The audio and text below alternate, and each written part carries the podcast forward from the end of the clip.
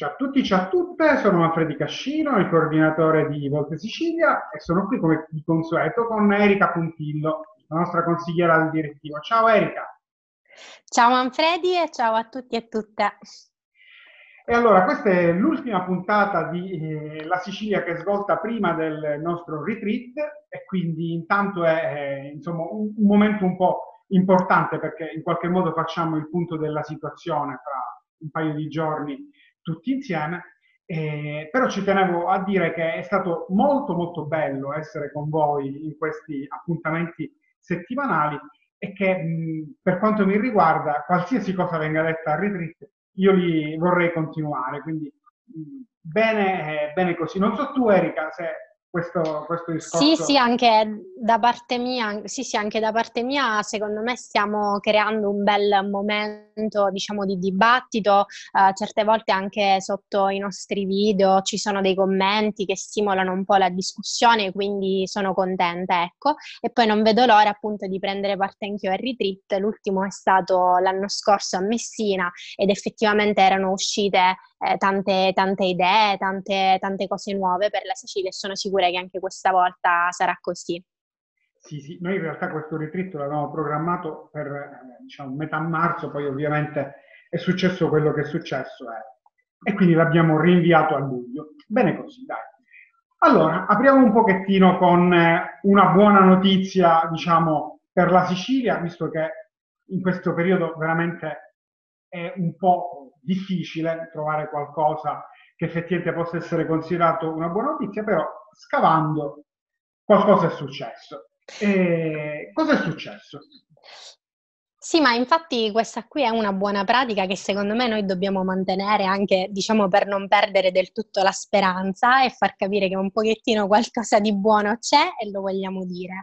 Allora sì, questa settimana è notizia di proprio 2 giorni fa che è stata approvata dal governo regionale la riprogrammazione dei fondi europei. Queste due parole, fondi europei, ogni tanto sembrano anche qui delle creature mitologiche, noi le riprendiamo sempre queste creature mitologiche, però è la verità e appunto si sta parlando di 400 milioni di fondi europei che erano destinati a dei programmi precedenti che non sono stati appunto spesi, implementati, e c'è stato questo accordo sulla riprogrammazione. Adesso la palla poi passerà chiaramente al governo nazionale. Di solito queste procedure sono un po' lunghette, infatti il timore anche dei riceventi di questi fondi appunto che si vada molto lunghi, però è sicuramente una bella notizia perché ancora una volta la Sicilia è una grande ricevitrice di questi fondi europei, ancora una volta forse gli unici fondi che arrivano senza emettere del debito sono proprio dei fondi europei e saranno divisi proprio per le imprese, per il turismo, per l'ammodernamento delle scuole, insomma dei settori veramente importanti e soprattutto di cui abbiamo bisogno. Assolutamente, in realtà questi 400 milioni che appunto appartengono ai fondi europei e non sono stati spesi, ovviamente è una buona notizia che si sia riusciti a recuperarli perché ovviamente non avendo più un programma questi fondi non sarebbero stati possibile metterli a spesa per qualcos'altro. Però ci dice due cose. Intanto ci dice della straordinaria inefficienza della nostra macchina regionale, perché noi in emergenza sì, stiamo riutilizzando i 400 milioni, se non ci fosse stata l'emergenza Covid noi questi soldi li avremmo persi. E questo comunque deve fare riflettere, perché non è possibile che soltanto quando c'è la pandemia e quindi quando si allargano un po' le maglie dei progetti comunitari noi riusciamo a spendere i soldi, perché questo è uno dei più grandi nostri problemi. E poi c'è l'altra notizia collegata, in realtà Giacinto Pipitone ci ha fatto un articolo sul giornale di Sicilia dell'altro ieri, ebbene ci sono stati altri 140 milioni che sono quelli del Patto per il Sud. Io già questi fondi un po' li avevo così visti in delibera della giunta di Musumeci come già oggetto di una possibile spesa per deficit, cioè per degli a manchi, fondamentalmente per delle spese extra che non sono state ancora messe a bilancio. Questa partita, cioè questi 140 milioni, che sono diversi dai 400 milioni dei fondi europei, i 140 sono del Patto per il Sud, ovviamente hanno avuto un destino un po' diverso, che io già un po' scrivendo avevo in qualche modo anche un pochino sperato, perché questo denaro che doveva essere speso per delle infrastrutture, per anche un po' attenuare il dissesto idrogeologico di moltissime aree della Sicilia. Ieri ne abbiamo avuto un esempio, ma vabbè, poi ovviamente ci torniamo su questo. Tutti questi soldi, questi 140 milioni, erano destinati effettivamente a investimenti. Quando noi prendiamo dei soldi che sono destinati a investimenti, sia per infrastrutture, sia però investimenti di altra natura, e li mettiamo a deficit, quindi banalmente non sappiamo nemmeno che cosa ci stiamo andando a fare, allora dal mio punto di vista obiettivamente è un po' problematico come discorso, perché effettivamente si sta andando a mettere una pietra in uno zaino che è già carico di zavorra, e questa pietra si sta mettendo ovviamente sempre sulle spalle dei siciliani. Questa spesa effettivamente non è passata, perché l'opposizione ha fatto un po' il suo dovere nell'ultima seduta, però comunque in ogni caso non era vincolante il parere in Consiglio regionale, e quindi l'assessore Armau ha detto che qualcosa verrà cambiata, perché ovviamente in qualche modo si vuole dare rilevanza, voglio dire, al Consiglio regionale, però effettivamente c'è il passaggio dal Ministro Provenzano, che è un siciliano, quindi insomma, in qualche modo speriamo che almeno a livello ministeriale ci sia quantomeno chiarezza su quello che si vuole fare con questa montagna di denaro. Ecco qua. Bene, passando così un pochettino da un argomento abbastanza di nicchia, se così vogliamo, perché i fondi europei e soprattutto quello che avviene ai fondi europei nella giunta regionale e nel Consiglio è materia più che per addetti ai lavori, fondamentalmente. A qualcosa invece di molto, molto mediaticamente esposto, parliamo un po' della situazione dei migranti che si è venuta a creare ultimamente. Vabbè, le notizie sono ovviamente di pochissimi giorni fa, però comunque ormai è già da un po' che questa situazione va avanti, e in particolare abbiamo una situazione di emergenza, potremmo dire, ma sicuramente di una gestione un po' problematica del binomio migranti e sicurezza sanitaria dal punto di vista del Covid-19. Allora, partiamo con ordine intanto, vediamo cosa sta succedendo, Erika, vediamo un po'. Appunto, il tema immigrazione è ritornato in auge proprio recentissimamente, anche perché come diciamo argomento per far rialzare i consensi elettorali, diciamo, fa sempre brodo, no? Questo tema immigrazione. Chiaramente anche in Sicilia noi abbiamo questa nostra personalissima, potremmo dire anche battaglia un po' con questo tema dell'immigrazione, perché ormai diventa comunque non più neanche tanto un'emergenza, ma proprio una condizione strutturale che la Sicilia non riesce evidentemente a gestire. Cioè non c'è più l'invasione tanto sbandierata tempo fa, ma comunque evidentemente questa gestione dei flussi migratori ancora non si riesce appunto a gestire. Che cosa è successo? Praticamente c'è stata questa ordinanza di Musumeci che prevede di istituire delle aree speciali di controllo sia nelle zone portuali che negli hotspot, fornendo delle visite mediche chiaramente ai migranti, facendo appunto i test, il sierologico, insomma delle misure appunto per tracciare, per misure anche di contenimento, possiamo dire, perché appunto i migranti che arrivano dalle navi, dalle grandi navi e dall'ONG devono fare comunque 14 giorni di quarantena.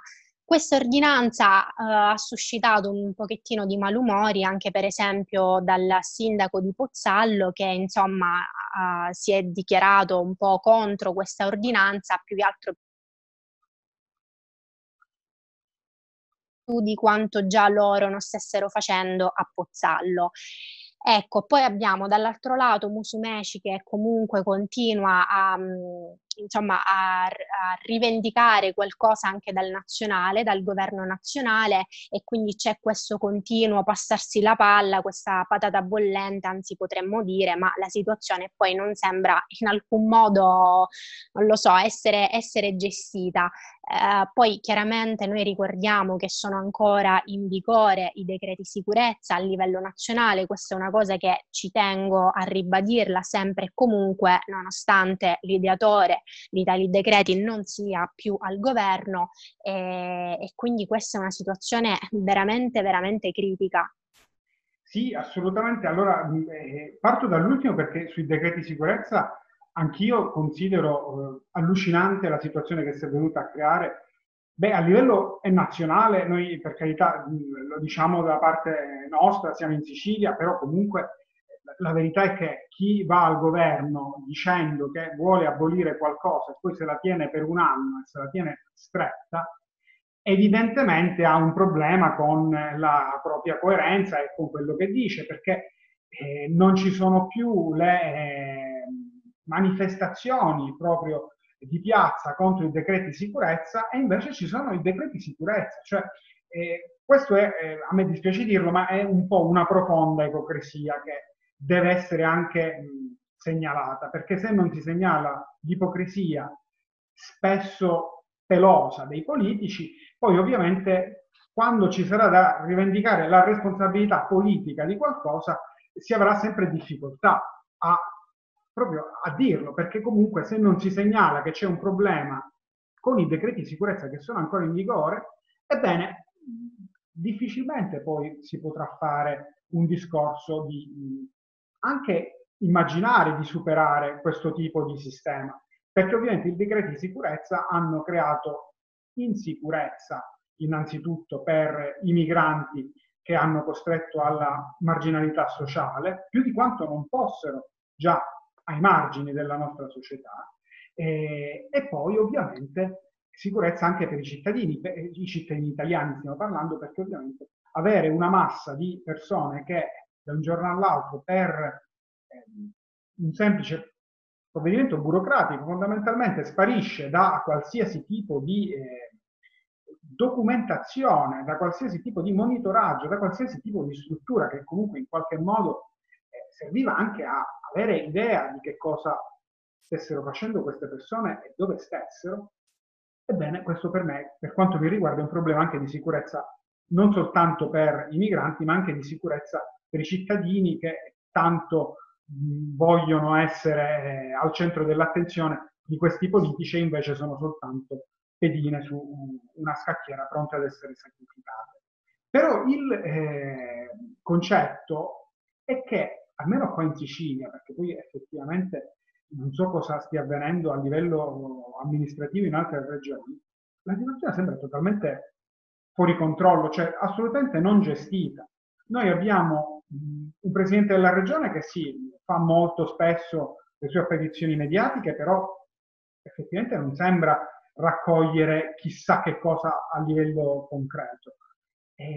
Abbiamo una nave ospedale a largo che, per quanto mi riguarda, sì, ovviamente è certamente un presidio di questo, ma abbiamo visto che mettere dei malati di Covid-19 dentro una nave è la cosa in assoluto peggiore che si possa fare. Perché, ma infatti, voglio dire, l'intero mercato della crocieristica è in crisi assolutamente per questo tipo di ragione. Non è un buon modo di mettere in quarantena le persone. E poi abbiamo delle aree rosse nelle aree portuali. Beh, fondamentalmente a me sembra che comunque si voglia che queste persone semplicemente spariscano persino dal mare in cui stanno arrivando. Cioè, c'è questo tipo di immagine mentale, almeno a livello politico. Esatto, semplicemente non si vorrebbero queste persone sul nostro suolo e si inventano probabilmente varie scusanti dalla sicurezza o altro. Tra l'altro leggevo anche appunto un dato per cui la Sicilia è l'ultima, comunque tra le ultime regioni d'Italia per numero di test effettuati, di tamponi effettuati per il Covid-19. Quindi ecco, diciamo che in questo c'entrano ben poco dei migranti che arrivano, c'entrano veramente molto poco, quindi ecco forse c'è qualcosa di più grande sotto che non si vuole dire, però le migrazioni, tra l'altro questo anche lo dico perché molto spesso non si capisce, le migrazioni non sono qualcosa che si possono fermare e chi è convinto di questa cosa non ha minimamente idea di che cosa sia proprio la migrazione in sé, il fenomeno migratorio, quindi forse è anche giunta l'ora di smettere di concentrare questo odio e anche queste energie che poi si spendono per fare politiche di questo tipo e cercare magari un altro tipo di approccio.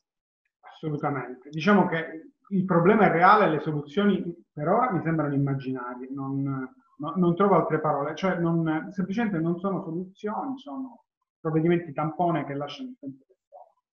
Tra l'altro, a proposito di ipocrisia, è bene segnalare un'altra cosa, cioè gli accordi con la Libia sono stati orora rinnovati per quanto riguarda la dotazione della Guardia Costiera. Ebbene, anche qui a me sembra che ci sia una enorme ipocrisia in tutto questo codazzo di gente che prima si batte il petto, piange, strepita e una volta che è al governo non riesce neppure a immaginare di fare qualcosa di minimamente diverso rispetto a quello che faceva Salvini fondamentalmente, ma anche i 5 Stelle, e quindi in qualche modo bisogna anche dire che lo sta facendo il PD nella stessa identica maniera. Questo è da segnalare. Concordo, hanno perso qualsiasi tipo di credibilità. Per quanto mi riguarda viene perpetuata un'ipocrisia che magari non ci saremmo aspettati, no? E invece si sta dimostrando forse il governo, la coalizione peggiore degli ultimi anni, potremmo dirlo, perché almeno, sai, il governo precedente un po' te lo aspetti, no? Non lo so. Comunque sì, veramente non mi aspettavo, invece sono avvenute bene. Alla fine poi viviamo tempi difficili. No, cioè poi alla fine è il dato di realtà che conta, cioè quello che uno si aspetta, sì, però conta fino a un certo punto, perché il problema è avere a che fare con la realtà. Poi un sacco di gente non ha voglia di avere a che fare con la realtà. Ci si chiude in un immaginario totalmente astratto dove ci sono i buoni, ci sono i cattivi, non conta minimamente niente quello che si fa quando si ha il governo in mano, che cosa si fa quando si ha l'opposizione in mano, ci sono le tifoserie, ed è quello che ha portato questo paese in questo stato di cose tremendo. Concordo, Manfredi. Che fra l'altro poi si ripercuote anche nelle vite dei singoli cittadini e delle singole comunità, perché ieri, per esempio, c'è stato a Palermo un temporale terribile, un temporale assolutamente tra l'altro non previsto dai meteorologi che segnalavano piovaschi forti sì, ma non in questo modo. Invece il centro meteorologico ha stimato che ieri a Palermo siano caduti 70 mm di pioggia in un'ora, 120 in 2 ore, cioè una quantità di pioggia mostruosa. Moltissime persone sono rimaste bloccate in Viale Regione Siciliana, che per i palermitani si chiama circonvallazione. Moltissime persone hanno perso la macchina lì dentro, ci sono ancora, io sinceramente non ho capito se ci sono ancora dei dispersi oppure se tutte le persone effettivamente sono state ritrovate o comunque rintracciate. In ogni caso si segnala una grandissima confusione, grandissima apprensione per chi avesse persone care, amici, in Viale Regione Siciliana. E delle vittime, se non sbaglio. Non si è capito, Erika. Non si è capito. Ci sono delle dichiarazioni di una persona che ha visto delle altre persone essere travolte, però non si è trovato nessuno. La macchina dove si pensava dovessero esserci queste persone è stata ritrovata vuota, che è ovviamente un ottimo segnale perché significa che non c'era dentro nessun annegato. Però io, questo devo dirlo, non ho ben chiaro se queste persone siano state comunque rintracciate. La cosa che però è rilevante da segnalare, a parte il discorso che per l'ennesima volta della regione siciliana si è invasa dall'acqua, è che comunque noi viviamo un eterno ritorno di fenomeni climatici particolarmente violenti, sempre più imprevedibili, e questo viene vissuto a livello di comunità in maniera molto molto rilevante. Cioè, ovviamente ieri ci sono stati i poliziotti, i vigili del fuoco che si sono messi a repentaglio, hanno messo a repentaglio le loro vite per salvare delle persone, dei bambini che in ipotermia sono stati ricoverati. Hanno recuperato un sacco di persone proprio dalle auto perché non riuscivano più ad uscire. Quindi comunque è stata partecipatissima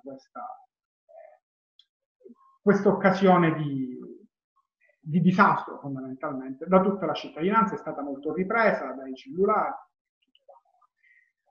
Poi però questo tipo di partecipazione un pochettino non riesce a fare il salto seguente, che sarebbe quello di dire, va bene, ma perché è successa questa cosa? Perché moltissimi per ora si stanno lamentando delle caditoie che non fossero in regola, delle opere che servono al defluire dell'acqua piovana che fossero intasate.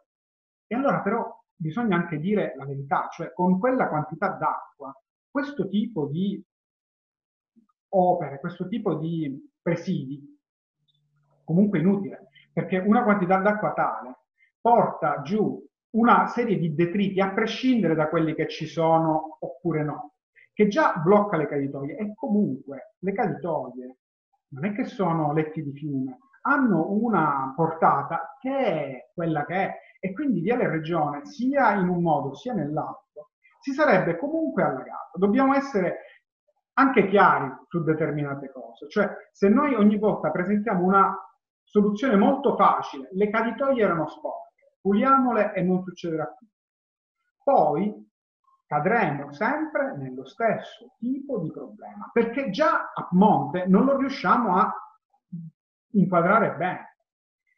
E invece deve essere inquadrato meglio, perché altrimenti noi non abbiamo che cosa fare. Concordo, Manfredi, purtroppo di fronte a dei disastri, perché poi quello che si è verificato è appunto un disastro anche ambientale, e, si cerca magari di appigliarsi un po' a delle misure che, per quanto necessarie, perché comunque debbono essere fatte e devono essere in regola le caditoie, appunto altri tipi di infrastrutture, e poi per quello ci saranno sicuramente delle indagini, perché è stata una situazione veramente disastrosa e quindi ci saranno anche delle responsabilità. Però io credo che di fronte a questo tipo di avvenimenti ci si ferma alla polemica inutile e sterile. Cioè, io credo che invece la politica in primis, e qua poi affrontiamo anche un ultimo argomento, la politica in primis dovrebbe riuscire a comprendere il quadro più grande della situazione. Cioè, noi ci siamo trovati di fronte a 75 mm di acqua, cioè in un'ora.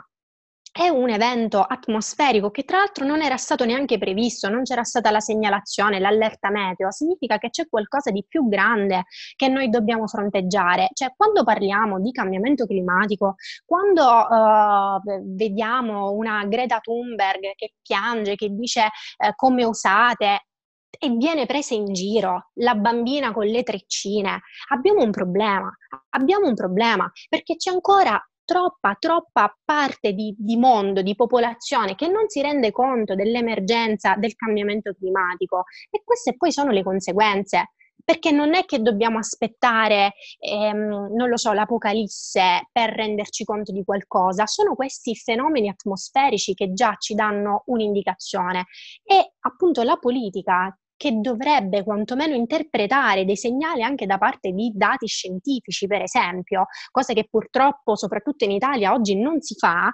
perché o non ci sono direttamente programmi elettorali o non vengono fatti su base scientifiche, ma comunque le proposte dovrebbero andare proprio nella direzione di recepire dei dati da parte della scienza e proporre delle soluzioni, per esempio, di tipo urbanistico, per esempio riducendo la cementificazione delle nostre città, cosa che invece ancora una volta anche in Sicilia si riconferma, anche tramite recenti mosse politiche, si riconferma non esserci una visione di questo tipo.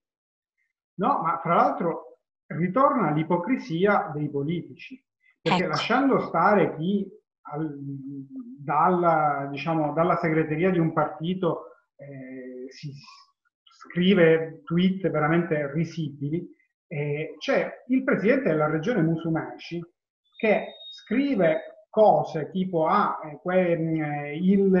questo disastro è stato causato da una scorretta pianificazione urbanistica, dalla cementificazione, e poi 3 giorni fa, o 4 giorni fa, comunque la settimana che è passata, ha riaperto i termini di un condono edilizio di 17 anni fa e li ha riaperti pure per le aree che erano vincolate dal punto di vista paesaggistico.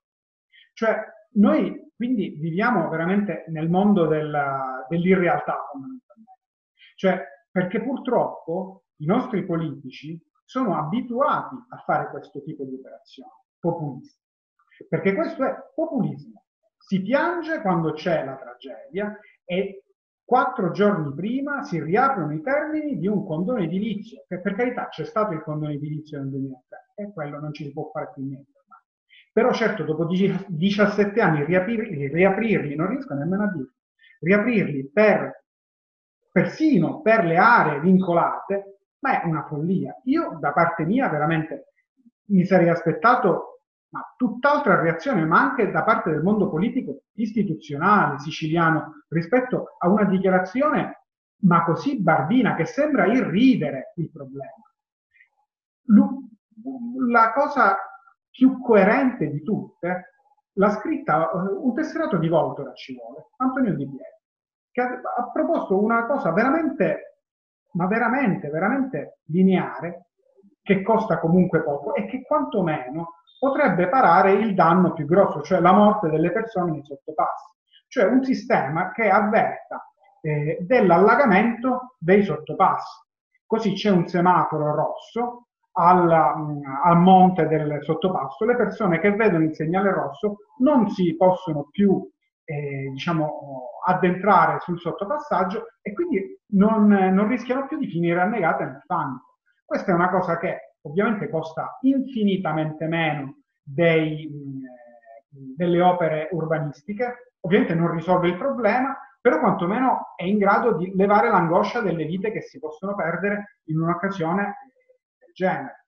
E questo già sarebbe un primo passo, avere un sistema, visto che il problema c'è, e noi lo sappiamo, almeno io a Palermo, detto proprio sinceramente, che Viale Regione si allaghi quando ci sono le piogge, è così.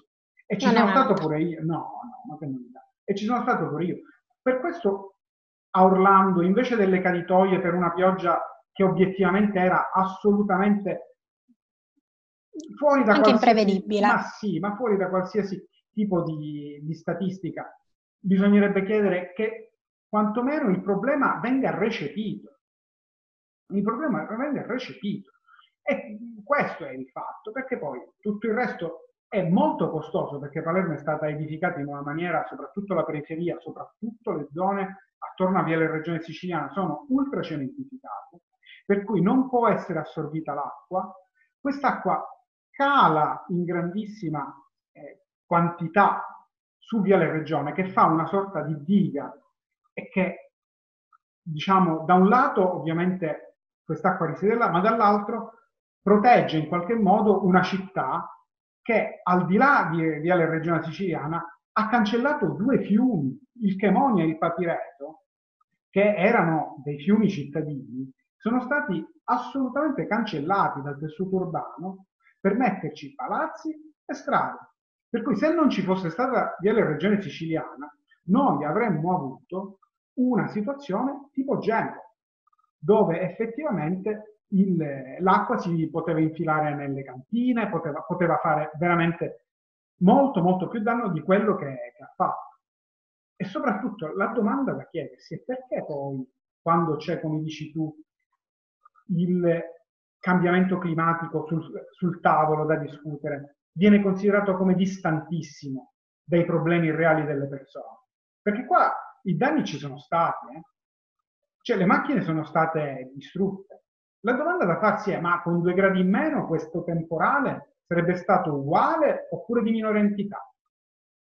Cioè, se noi avessimo quantomeno posto il problema 20 anni fa, urbanisticamente Palermo era già così, ma 20 anni fa, dal punto di vista climatico, le cose potevano andare ancora diversamente. Cioè, ora, per esempio, noi abbiamo una proposta, una iniziativa europea dei cittadini, che è quella dello stop al riscaldamento globale. Ma sarebbe assolutamente da andare a firmare immediatamente, perché questo è il problema. Non sono le caditoie.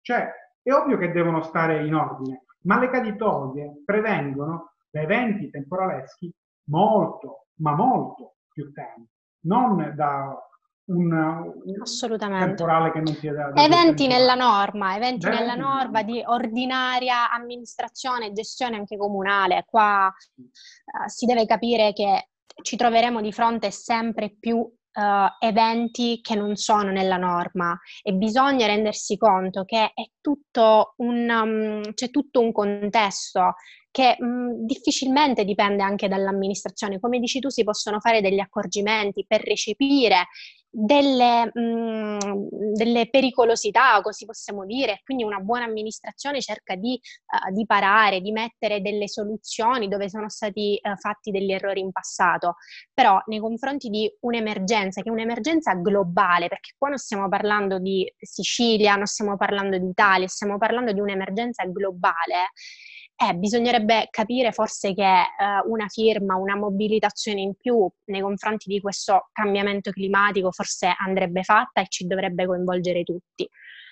Sì, non ho risposte a questo, Manfredi, però noi siamo qui anche per questo, forse, no? Sì, assolutamente. Mi dispiace, io mi sono lasciato trascinare perché il problema l'ho vissuto ieri, e Palermo è la città dove vivo, e quindi proprio mi è particolarmente caro. Abbiamo sforato, ovviamente. Abbiamo sforato. Anche questa volta. Abbiamo sforato, va bene. Quindi io saluto tutti, saluto tutte. Ringrazio chi ci ha seguito in podcast, ovviamente. È un progetto che ci è particolarmente caro, questo è il podcast. Rinnovo l'invito a tutti quanti. Ci vedremo ovviamente al retreat di Volt Sicilia, che ci sarà a Catania questo fine settimana. E quindi fino ad allora, un abbraccio. Ciao. Grazie mille a tutti e a tutte. Ciao.